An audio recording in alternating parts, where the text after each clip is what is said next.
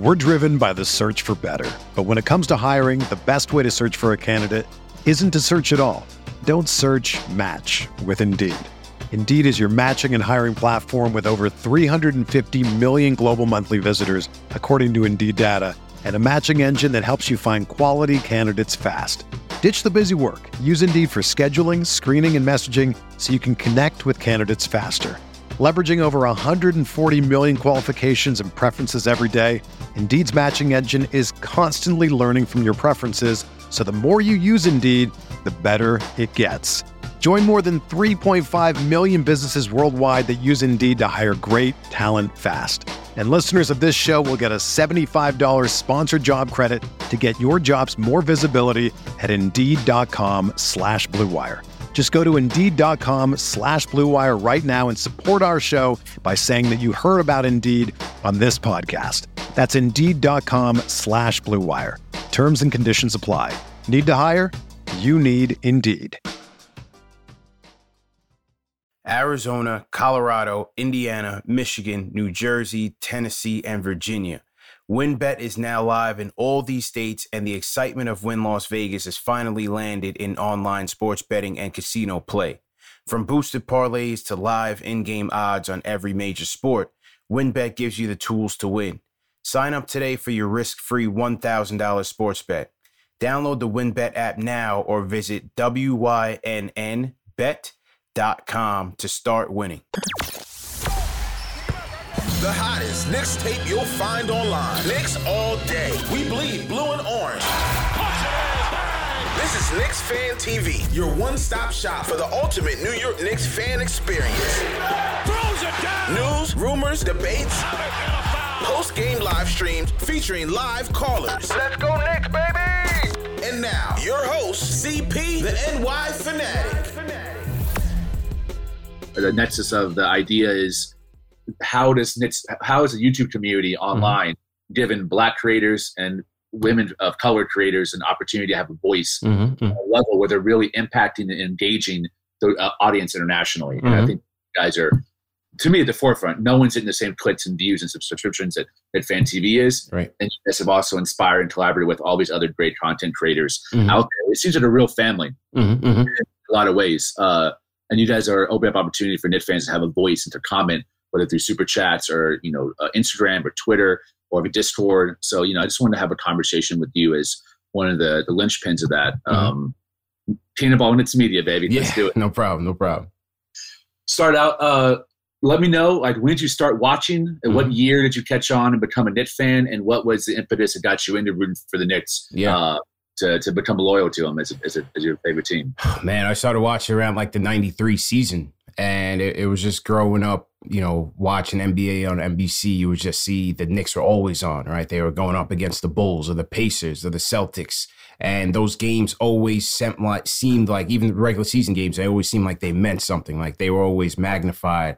And if it was at the Garden, it'd be a packed house and the building would be rocking. And there was just an energy about it that, you just felt so proud as someone who lived in New York. You come up, born and raised in New York, you just felt like the guys who were wearing that jersey, that New York in the front, they were representing you, and they were fighting for you and grinding it out and to the end, 48 minutes of basketball, they were really trying to put on for the city. And then on top of that, you had Patrick Ewing. I'm a Jamaican American, family from Jamaica as well. So Patrick Ewing was somebody who we always rooted for, just off of the strength, that off of his nationality. And so that was always one of my heroes, one of my idols growing up. So it was real easy to latch onto that team. Did you ever think committing to the Knicks that it would end up being what it was for the last 20 years? And how have you survived the last 20 years? You know what? It's the thing about New York sports is that a lot of us just are just so loyal to these teams. And the 90s Knicks, the success, the failures, they were always competing. And they were always competing, whether it's the playoffs. They made the finals 2 years in 94, 99. But throughout that decade or a little bit more, they were always there.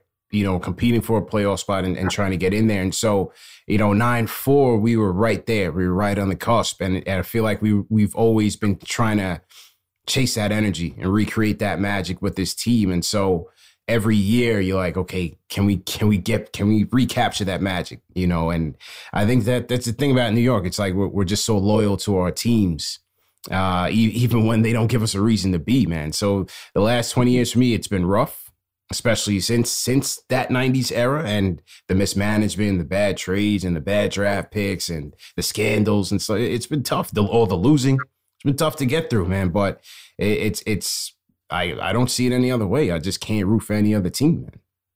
You know, I agree with that 100%. Mm-hmm. Once you stop, you can't stop. I mean, once you start, you can't stop. That's just it. That's you're it. You're in for life. It's like you're in, like, man. You're in. Tied in a prison gang yard, man. Yeah, it's just the way it is. Before you start your YouTube channel, mm-hmm. did you have media inspiration guys that you listen to, whether mm-hmm. it's on the radio or on TV, that you wanted to kind of mold yourself after, or were you more interested in creating mm-hmm. your own lane? I mean, I was always interested in creating my own lane, but there's no doubt that, you know, listening to Mike and the Mad Dog on Sports Radio 660 was it. You know, that was the basis for why I started what I started, because their influence on sports, on you know, on being a fan, and their grip on the sports media market just can't be denied. You know, just coming up and listening to those guys. I used to listen to those guys, listen to that station, waking up, turn it on. I'm driving to work, driving to school, turn it on.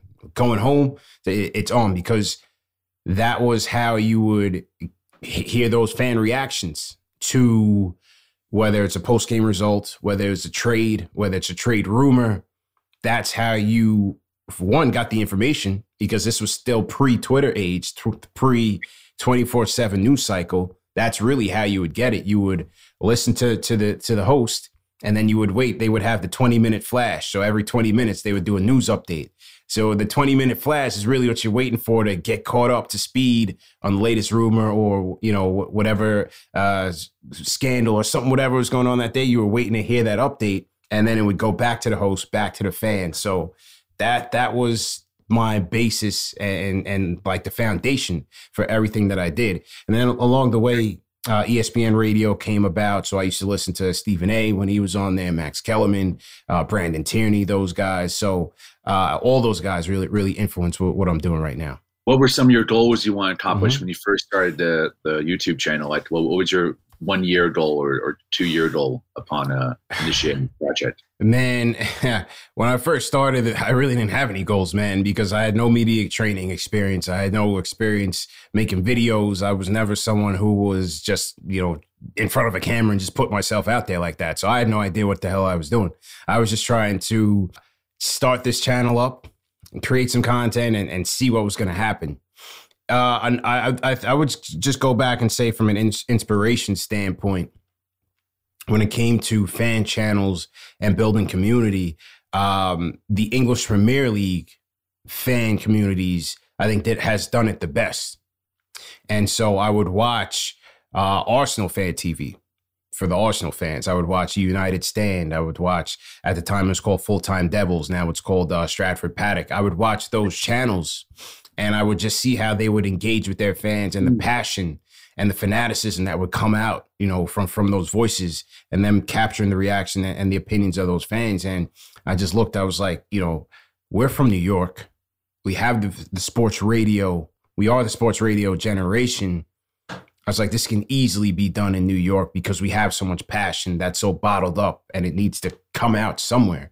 And even though sports radio has been around and it's still continuing this day, there was just so much that I didn't like about it, where I felt like I could come in and really capture and that white space where sports media was lacking. You know, the constant commercials, the lack of coverage, in-depth coverage of the team, especially during those dark 20 years when the Knicks really weren't doing much.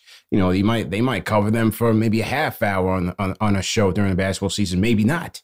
So you weren't really getting that, right? On the national media scale, you weren't getting that in-depth coverage. All you were getting was the hot rumor, who's the guy that's being linked to the Knicks, what's James Dolan doing, but you weren't in the weeds, right? You weren't covering the acquisition of the 12th guy on the team or the 13th guy on the team.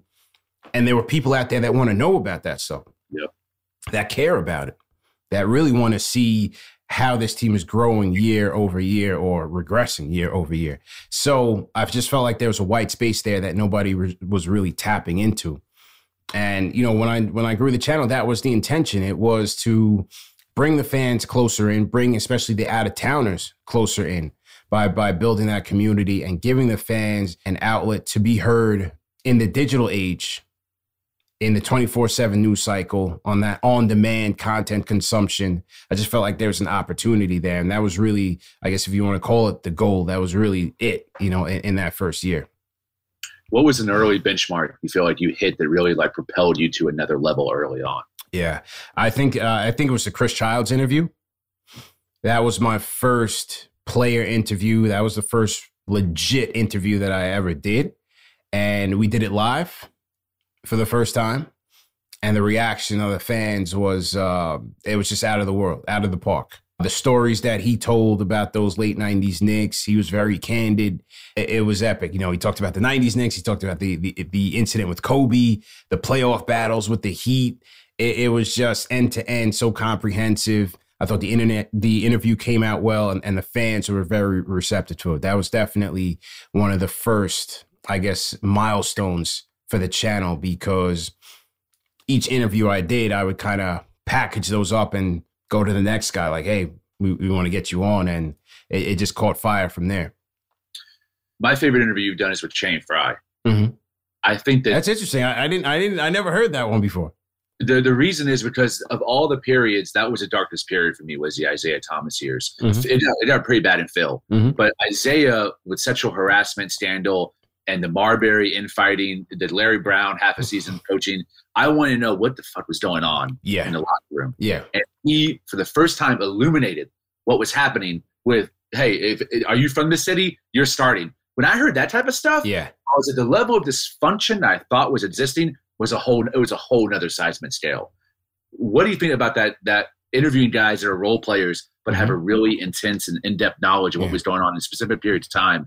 What was Shane Fry like in terms of importance in interviewing someone like that to find out behind the scenes during a dark day? I loved it. I definitely loved it. And like I said, this first one, you're the first person I really heard that from. But with him, number one, he's a candid personality. And that was the one thing that came off right at me, was that he wasn't afraid to hold back on anything, man. You know, he had his glass of wine, I was chilling, and he was just ready to let it go. But you're right, because that era, that couple of years, especially like Larry Brown, the Isaiah years, there was so much chaos and dysfunction, and it was just very interesting to hear like, you know, this is Larry Brown, you know, and addressing him in practice, and the constant rotation changes and just the lack of preparation. I was super surprised to hear that was happening with Larry Brown as the coach. This guy had just won the championship with the Pistons. You thought he was going to kind of recreate that magic or have us in some sort of contention, have us competing like that team. And it was the complete opposite, man. It was absolute chaos. So even though, he was a role player, but he was still a lottery pick for this team. And it was just very interesting to hear, you know, some of those early stories from his perspective. Yeah, there's an argument that he might have been the most heralded lottery pick during that 10-year stretch from 2000 to 2010. Yeah. Mm-hmm. You could argue for Gallerani or argue for Michael Sweetney, but I think he was the one that people thought would have an actual impact. Yeah. And he actually did have an impact once he got on the team. He was a solid player. Yeah. He was a really solid player and ended up having a long, successful career. Mm-hmm. Won a championship with Cleveland. I'm so glad you brought him on, because I loved candidness with how dysfunctional the Dolan-led Knicks were. I think that's when LOL Knicks really started. During that period, it's like LOL. Everything was LOL. Yeah. Steve Francis coming in 40 pounds overweight, you know. Michael Sweetney, he might be like suicidal. Like, it was insane, dude. It was an insane time. That was just the height of LOL Knicks. But you know, that's part of why I love doing what I do, man. Because we have a different content mix, right? The post-game show, that's our flagship. That's the go-to after every game. You know where we're going to be at. You know what we're going to talk about. But hearing from the players that you were rooting for during that time and the storytelling aspect of it, I think that's priceless, man. That's valuable information for fans. Like you said, I wanted to know what was going on. You know, the Xavier McDaniel fan, I wanted to know why he left the Knicks. Yeah. And when the X-Man came on within the first 5 minutes, I didn't even have to ask him. He just came out and said it because it seemed like it was on his mind as well to relay that information. So, and that was my number one most watched video, even to this day. The clips of it, the full interview, it's my most watched video, so closing in on 200,000 views. Damn, between the native video and the clips, the X-Man video, no doubt about it, it's been the most consumed. You know, I'm thinking in the last 20 years as a Knicks fan, mm-hmm. thinking about who have I watched and listened to for in-depth, honest, truthful analysis, it's Stephen A. Smith and you. Appreciate it. What do you think about being an African-American black voice digital creator in the Knicks sphere? What does it mean to be a minority voice and representing a community, a Jamaican community, a black community in its media on a DIY level? It means everything, because in sports in general, you have, you know, when you think about voices of influence, it's very few and it's very limited spots. It's a tough business to crack. You know, when I was coming up as a kid, I was like, I want to work in sports. I want to work in sports in some capacity. And when you realize what opportunities were out there and how little they paid, you know, a lot of these teams and stuff like that, they want you to volunteer with them. They're barely paying. They're giving you scraps or your foot in the door was through the sales department, the ticket sales department. It's very hard to crack. And so when I realized that, I was like, yeah, I got to pivot, man. So I jumped into IT, but later on, as I said, with these influences and the ability to connect with an audience with just any type of camera and the internet, I said, I'm going to just take this leap, and wherever it lands, it lands. And over the years of just, you know, refining my skills and just continuing to hone in on that, I was like, yo, this is my passion. I'm going to double down on this. And so to have that voice as an African-American and have that influence, it's everything, man, because we're not very well represented in the industry like that. Yeah, you have your Stephen A's, but he's at the top of the chain. You know, he's at the top of the chain. And so part of my drive to continue to do this is to show others, you know, on the other side of the camera, to say, look, I'm doing this. You can do this. I'm hoping to influence people like that. I have my son coming up. My son's 3. You know, I want to be able to capture these moments in an archive, no matter what the success or the failure is of this channel. Like, this is for him to see, like, you can do this. You can be in front of it, or you can take take it from where I've left it and take it to new heights. So wherever that may be. And so that means a lot to me, you know, to be considered a influential person and within the space, because it's just very limited. And to be honest, if you look at most of the top media companies, whether it's ESPN, you want to look at a Barstool, you want to look at a Fox Sports, I mean, those are all run by people that don't look like me. A lot of those personalities are people that don't look like me. And so, like I said, it means a lot to represent in that way. Yeah, I think that if you look at who's covering the Knicks in a major media outlet and who's covering the Knicks on the YouTube channels, Discord channels, Twitterverse, there's a complete dichotomy there. Like, the question of, are there creators or where are the creators? It's obvious. They're on YouTube. And I don't understand why on a self-run DIY level, Knicks Morning Coffee, Into the Knicksverse, Knit a Time, you guys, it's always black and brown voices and creators are doing their thing. Why isn't that represented on a mirroring what's happening in the mainstream news? Why do you think what do you think is a part of that? And how can you and other creators break that ceiling into an opportunity where you guys become the mainstream? Yeah, I think, you know, the reason it looks like that on the mainstream, I just think it's just been a history of corporate America and hiring practices. You know, when you go back in time, you understand that those opportunities were limited for people that look like me. And so when you have, you know, more white voices, you have the white decision makers. And I always look at things from a relationship standpoint, where it may not be intentional discrimination or racial discrimination. Sometimes it may be, but to me, it's also relationships, right? Who do you know? Who did you go to school with? Who's in your reference group? Who's lives in your neighborhood that you want to help out? You know, you have a neighbor whose son wants to get into the business and you give him that opportunity over someone else. And I think that type of, you know, connectivity, that type of network is why you have a lot of people dominating that space that don't necessarily look like me. You know, how do we change that? I think what I'm doing right now is a way to change that, because it's inspiring more and more people to say, I want to get out and do this. It may not be in sports. It could be in a totally different industry. But even if it is in sports, as I said, the power of the internet right now, I'm out here, I'm reaching people all across the world. Somebody's going to get inspired to do this, to do it in their way, to do it better.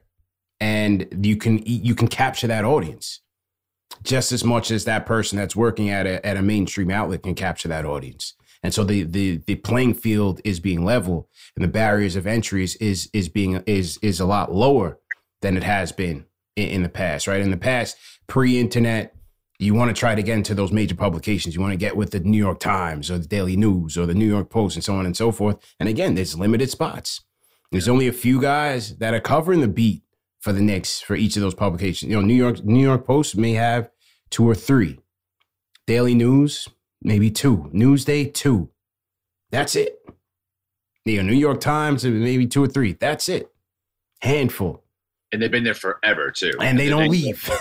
They don't leave. My guy, Mark Berman, New York Post, 20-plus years on the beat. That's you right. know, they do not leave. You know, Mike Lupica was holding it down for the Daily News for a long, long time, for ages. Still does occasionally write for them. So, again, it's just, it's hard. It's a hard business to crack. Well, I'll tell you, man, I was in the art world for the last 10 years as a curator and an arts writer. It was your show that inspired me to pivot and start covering basketball as well. Mm. I saw what you were doing, and I was like, as a Mexican-American writer, I was like, man, I got to get my voice out there and start covering the Knicks mm-hmm. in a capacity that might not be given to me. I got to go out there and take it and make my own way. So right. I just wanted to give a shout out and appreciation for being an inspiration to someone like me a little bit later on in life, to picking up the pen and started writing cover the Knicks. Nice. That. Nice, man. Do you ever feel a need or a responsibility to talk about some of the social issues mm-hmm. in terms of class and race and police brutality mm-hmm. that's happened in this country on the show? Has that crossed your mind to maybe incorporate a level of that? Or do you feel like there needs to be a separation between what you're doing with the Knicks and other ventures? No, you know, we did that, especially during the pandemic. It just seemed like that also coincided with a lot of the police brutality issues that came into the forefront, the George Floyd incidents, you know, Breonna Taylor. There were so many that were just, you know, a chain of events. And then on top of that, being in the pandemic, you had to talk about it. And we would talk about it through our interviews. You know, we would talk to Quentin Richardson, ask him, how is that impacting him? Charlie Ward, all those guys that we spoke to during the pandemic, Rasheed Wallace, Chuck D. We would talk to them about that. Kenyon Martin, we would talk to them about that because it was real.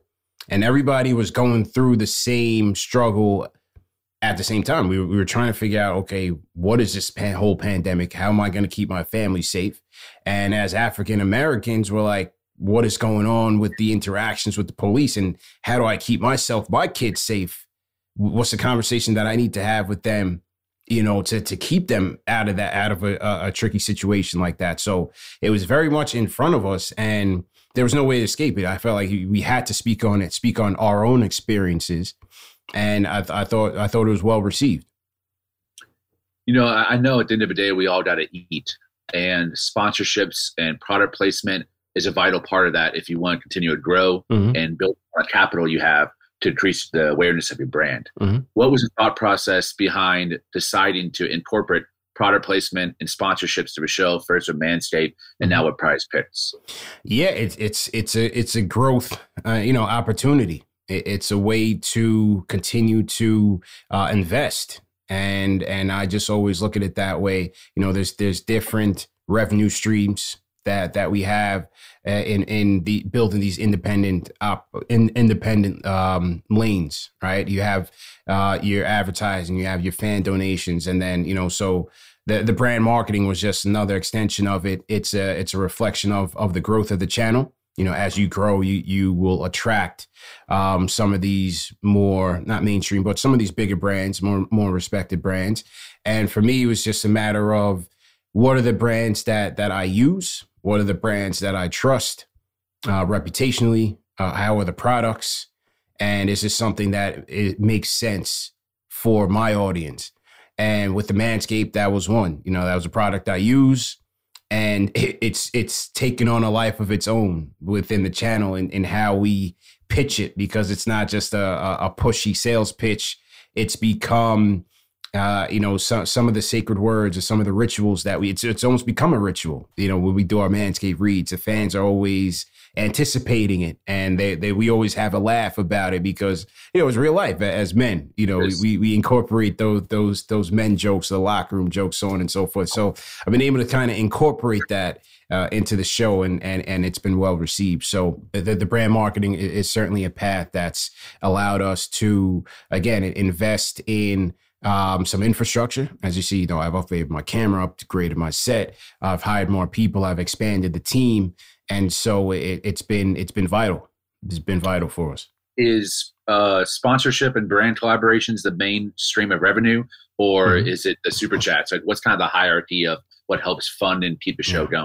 Well, certainly sponsorship and brand revenue, because you can kind of close deals for a season. So you're getting that volume and the revenue, and you can kind of foster relationships with that brand and with that vendor. And so, yeah, we can do brand reads for the show, but we can also do giveaways. We can do, you know, in-person activations. There's so much that we can do from that standpoint. I think right now that's our biggest revenue stream right now. We're driven by the search for better. But when it comes to hiring, the best way to search for a candidate isn't to search at all. Don't search, match with Indeed. Indeed is your matching and hiring platform with over 350 million global monthly visitors, according to Indeed data, and a matching engine that helps you find quality candidates fast. Ditch the busy work. Use Indeed for scheduling, screening, and messaging so you can connect with candidates faster. Leveraging over 140 million qualifications and preferences every day, Indeed's matching engine is constantly learning from your preferences, so the more you use Indeed, the better it gets. Join more than 3.5 million businesses worldwide that use Indeed to hire great talent fast. And listeners of this show will get a $75 sponsored job credit to get your jobs more visibility at Indeed.com/Blue Wire. Just go to Indeed.com/Blue Wire right now and support our show by saying that you heard about Indeed on this podcast. That's Indeed.com/Blue Wire. Terms and conditions apply. Need to hire?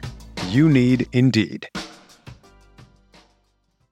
You know, if I would have applied myself, I could have gone to the NBA. You think so? Yeah, I think so. But it's just like, it's been done. You know, I didn't want to, I was like, I don't want to be a follower. Hi, I'm Jason Concepcion. And I'm Shea Serrano. And we are back. We have a new podcast from Wondery. It's called 6 Trophies. Woo! And it's the best. Each week, Shea Serrano and I are combing through all the NBA storylines, finding the best, most interesting, most compelling stories, and then handing out 6 pop culture themed trophies for 6 basketball related activities. Trophies like the Dominic Toretto, I live my life a quarter mile at a time trophy, which is given to someone who made a short-term decision with no regard for future consequence. Or the Christopher Nolan Tenet trophy, which is given to someone who did something that we didn't understand. Catalina wine mixer trophy. Ooh, the Lauryn Hill, you might win some, but you just lost one trophy. And what's more, the NBA playoffs are here, so you want to make 6 Trophies your go-to companion podcast through all the craziness. Follow 6 Trophies on the Wondery app or wherever you get your podcasts. Listen ad-free right now by joining Wondery Plus.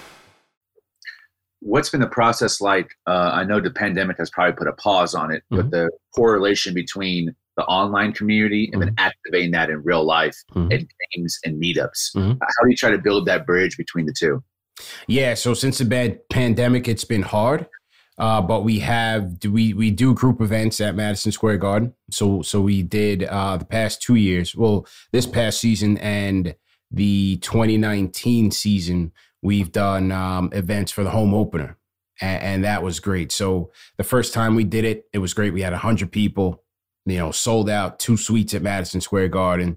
And then you get to meet those people who are on the other side of the camera who you had no idea who's watching you or the type of impact that you have. And that's always a rewarding experience. And then this year we took it up a notch where we did a live show pregame at a restaurant in New York City, Mustang Harry's. And we went to the game for the group event, went into it was double overtime, I think, thriller.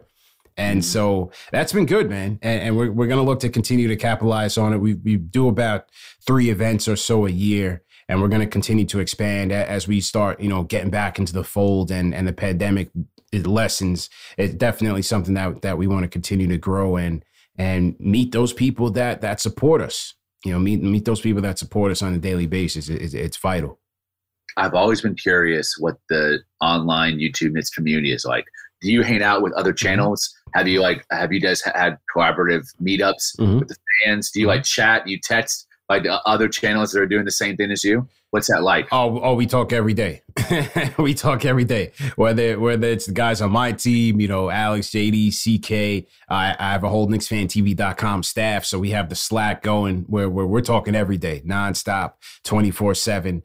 We also have the Discord. You know, I mean, and that's not content creators, but we have a whole Discord community who's keeping that energy going on a 24/7 cycle. When I met, I don't even remember how I met CK, man, but CK's out in LA and I have family in LA as well. So when I would go to LA, we would do meetups. So we've had LA meetups with Knicks fans out there.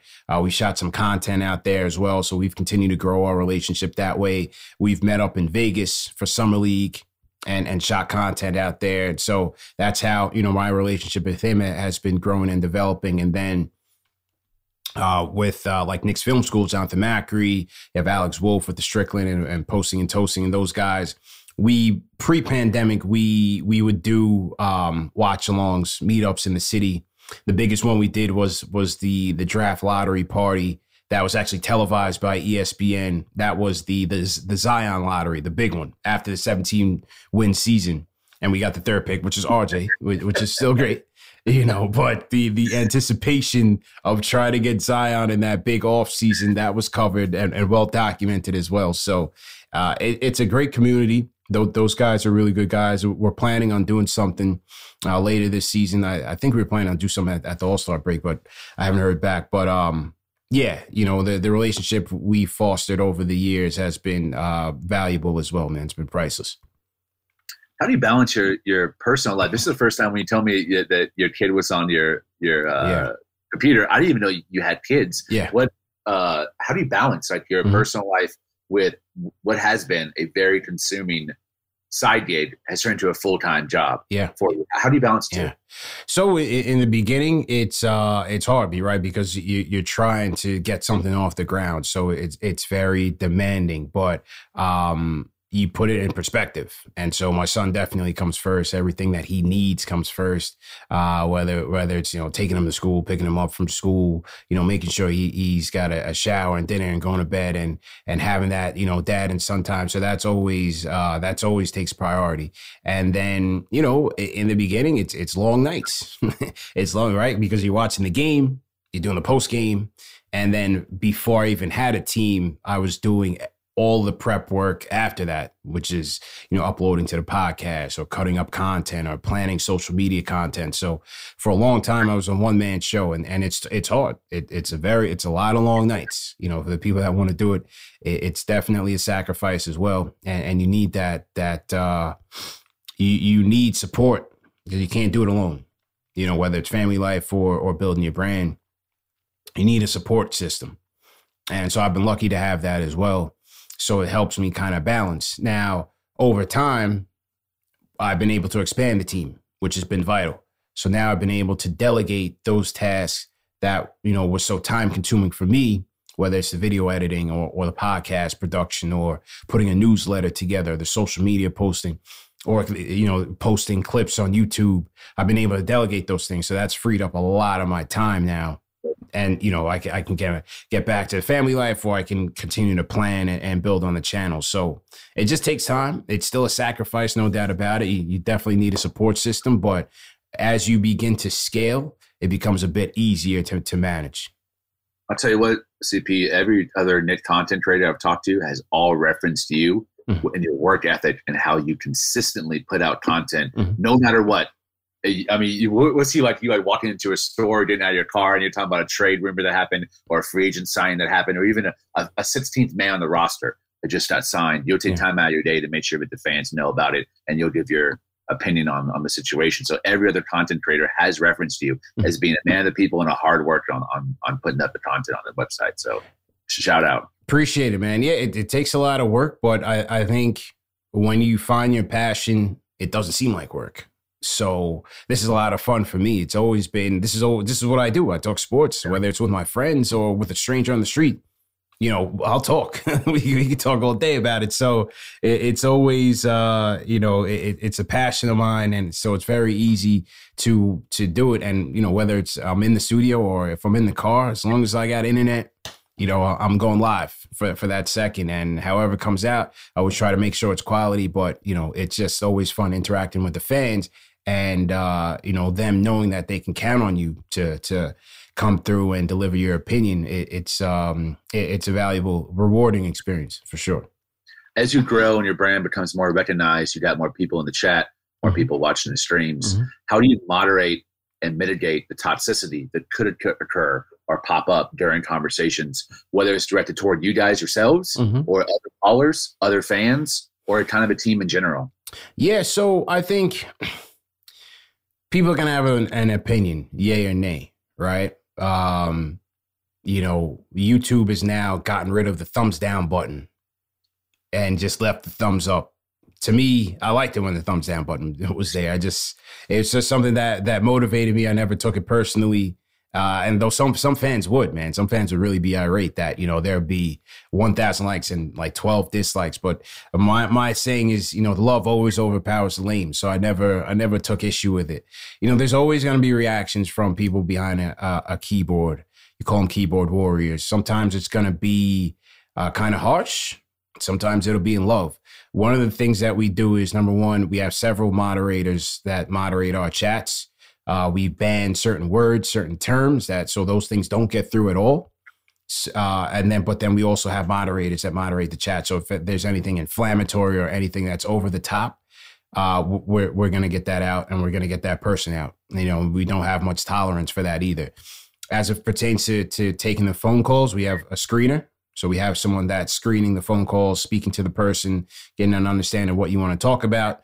And that's worked for us, I think, 99% of the time. You know, we rarely have someone who can get through and just say something just completely inflammatory or off the rails. So we try to protect the brand in as many ways as possible from those people that look to wreak havoc and put harm on your brand, you know, because you work so hard for it. So and then now we call it the family show, man, because I want for you to be in the car with your kid, to be listening to the show and not have to worry about, you know, just crazy language or just off the rail stuff. That's not me.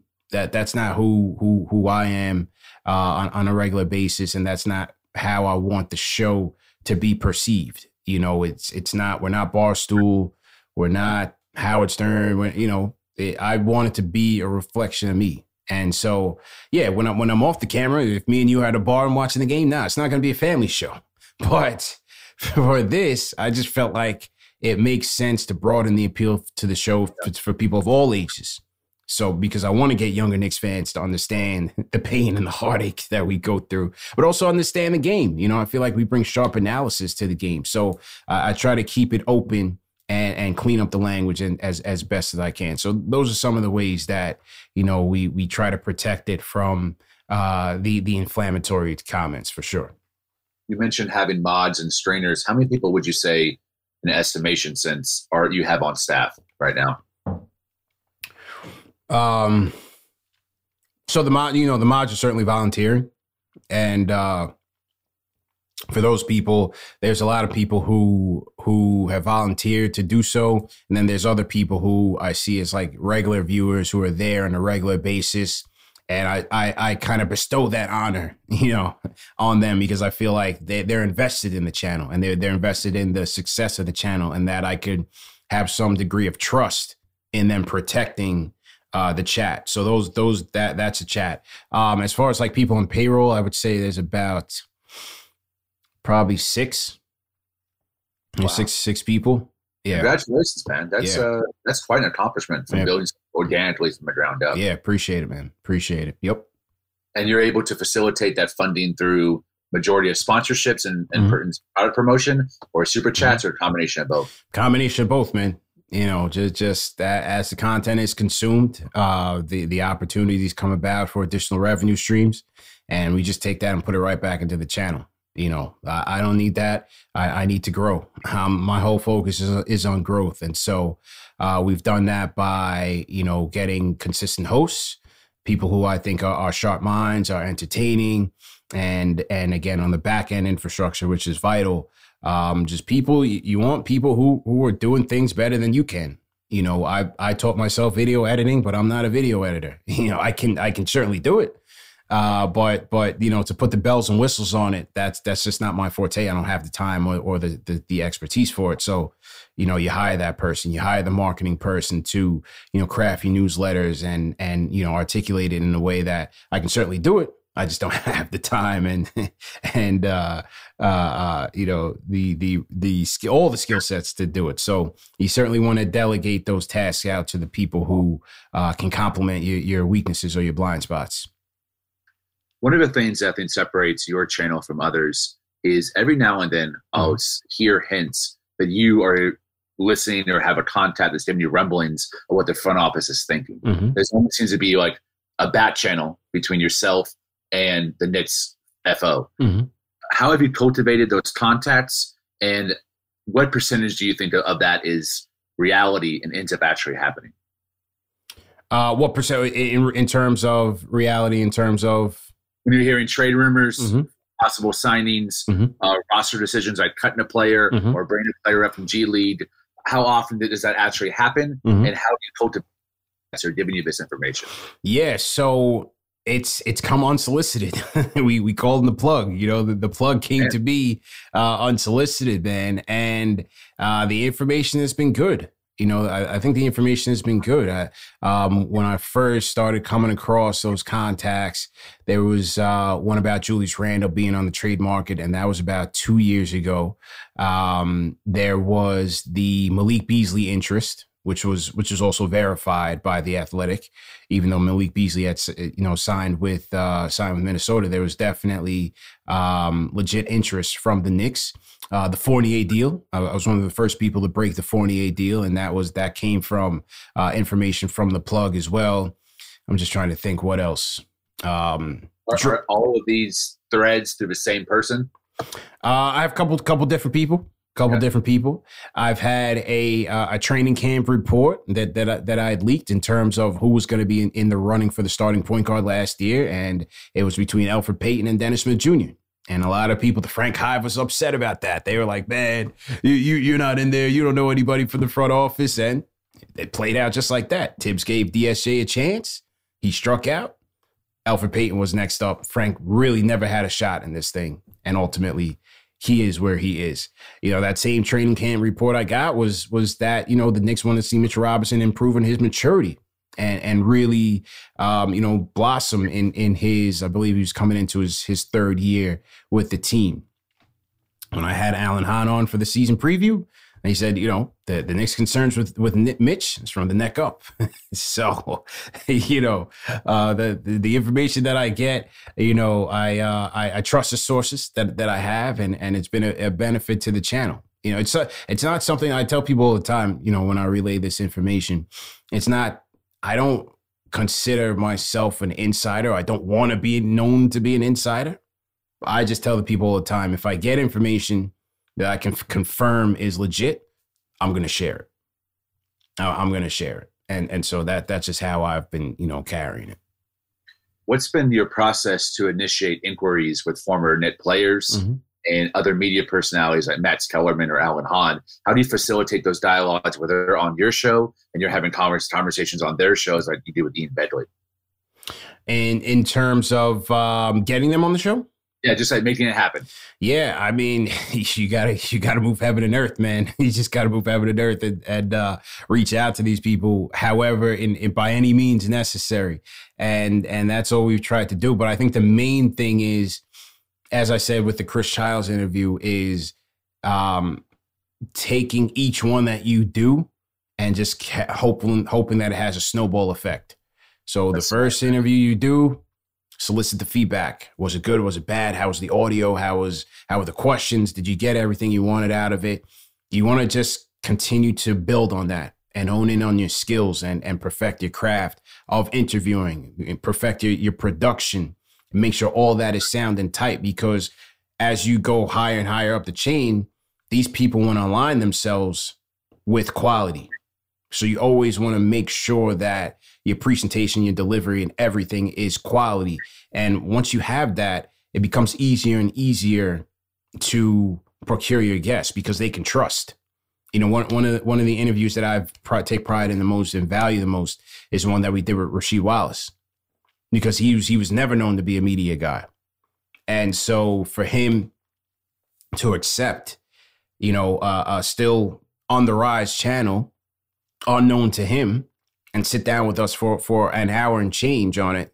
That was big for me because that was one of my favorite players as well. And like I said, I just felt like from a trust standpoint, we really had it with him. And that was an honor to have him on the show. So it's not easy. You know, a lot of these guys got to have lives. They have things to do. That, you know, there's players out there I've been reaching out to for years now. I still can't get. So sometimes it's just a matter of good timing. You got to be persistent. You have to know, you know, their communication chain, the people to reach out to, whether it's a publicist or an assistant or a best friend. You just have to keep digging, man. You have to just keep unwinding that cord until you get your target. You're spitting game right now. I appreciate that. No problem. Mm-hmm.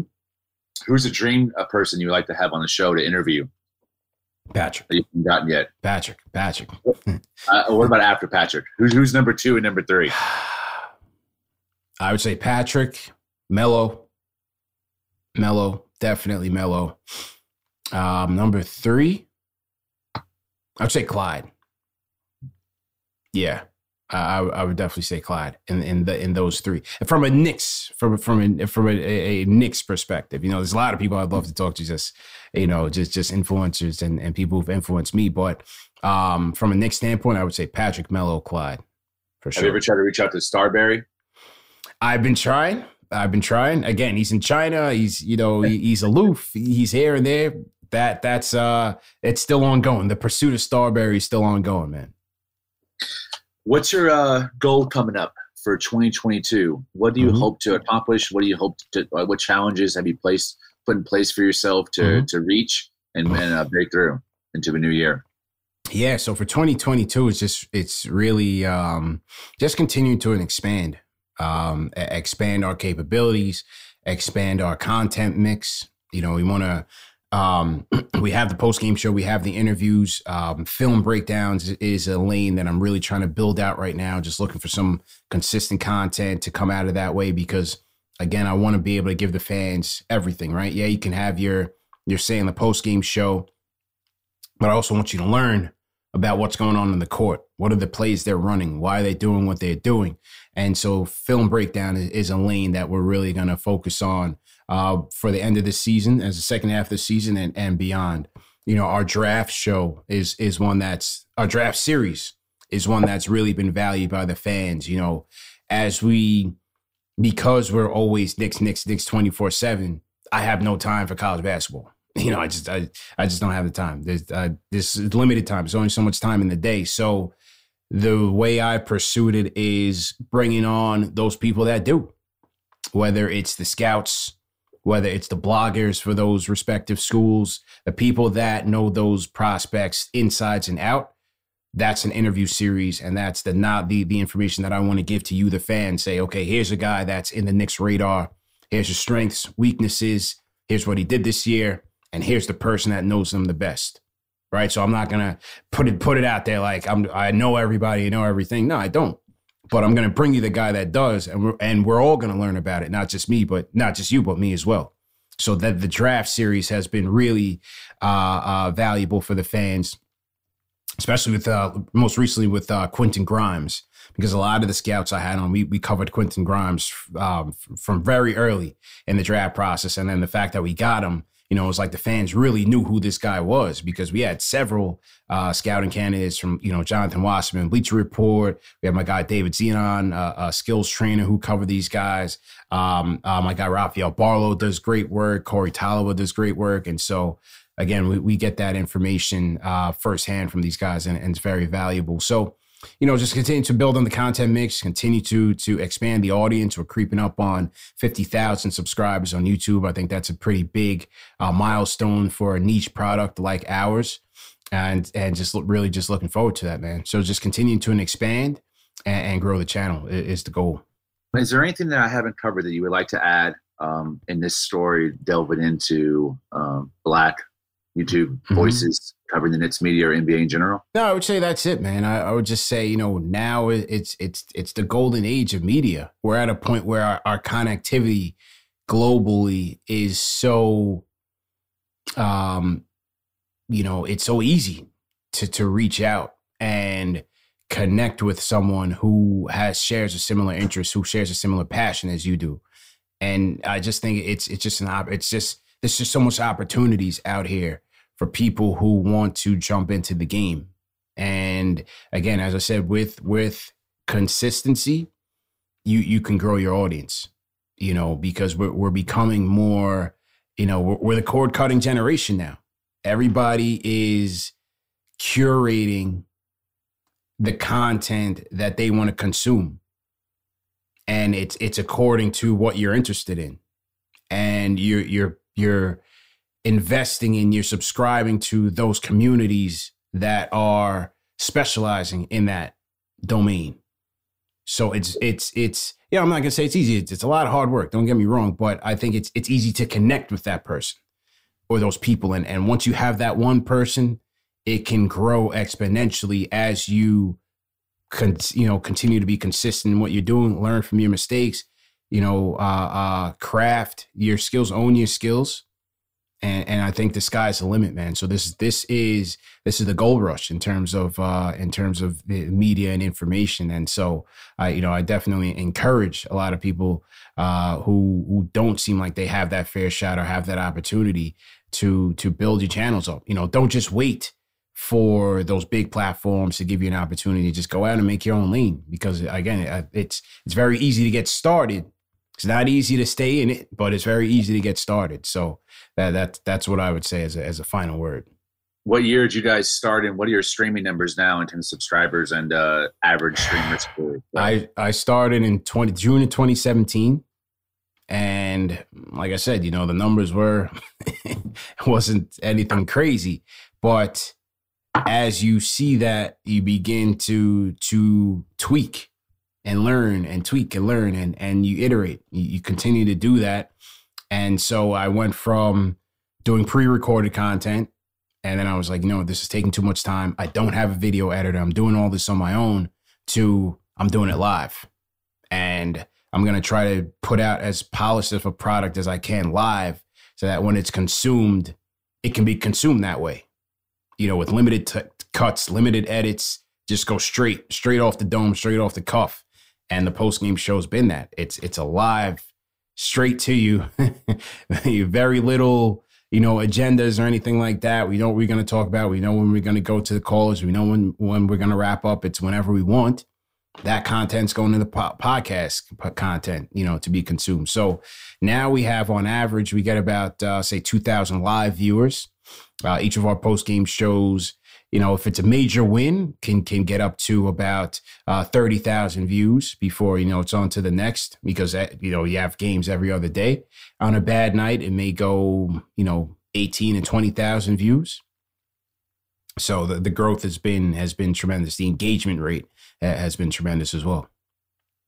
I'm proud of you, man. Good job. Congratulations on building a product organically from ground up, for the people, by the people. It's a rare to see that sustained. And you have done that over the course of now, going on 6 years.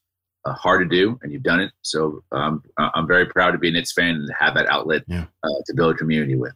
Appreciate it, man. And yeah, I would just say, you know, lastly is just to thank the fans, because it's from their support why I've gotten, you know, the opportunities that I've gotten and how this channel has grown so much. Yeah, as you continue to grow, man, people just will just reach out like, yo, I want to be a part of this. I want to help. I had a guy in the early beginnings. I don't know. I forgot his full name, but I just call him Shells. His name is Shells Heavy in the chat. I completely forgot his full name is slipping me right now. I call him Shells. I just know him as Shells. And he's up in Niagara Falls, New York. And 2 years ago, he reached out. He's like, yo, listen, I'm sending you a box of merch right now for you to give away. And every season, it's been like a tradition. He sends me a box. It'd be like assorted jerseys, shirts, hats, all type of stuff. And it's just people like him who will just reach out to you on a whim and just say, hey, how can I help? This is what I can do for you. How can I help? And this is why we're here. You know, it's a real community effect. And, you know, I'm just grateful for it, man. And, you know, I was too. You inspired me to start writing about basketball and the Knicks and inspired me to pitch this story and to write this story on Rising DIY Knicks Media. So I appreciate it, CP. I appreciate the time. No problem. No problem, man. Anytime. Whether you're a world-class athlete or a podcaster like me, we all understand the importance of mental and physical well-being and proper recovery for top-notch performance. That's why I'm excited that Unified Healing is sponsoring this podcast. Unified Healing is a new and super innovative global network of wellness centers powered by Energy Enhancement System, or EE System. If you haven't heard of the EE System, you'll want to listen up. This technology promotes wellness, deep relaxation, purification, and rejuvenation. At hundreds of locations across the globe, access to a center is easy and affordable. Interested in experiencing the EE System technology for yourself? Go to unifiedhealing.com/bluewire to learn more and find a center near you. That's UNIFYDhealing.com/bluewire. No material or testimonials on the Unified Healing website are intended to be viewed as medical advice or a substitute for professional medical advice, diagnosis, or treatment. Always seek the advice of your physician or other qualified healthcare provider with any questions you may have regarding a medical condition or treatment and before undertaking a new healthcare regimen, including EE System.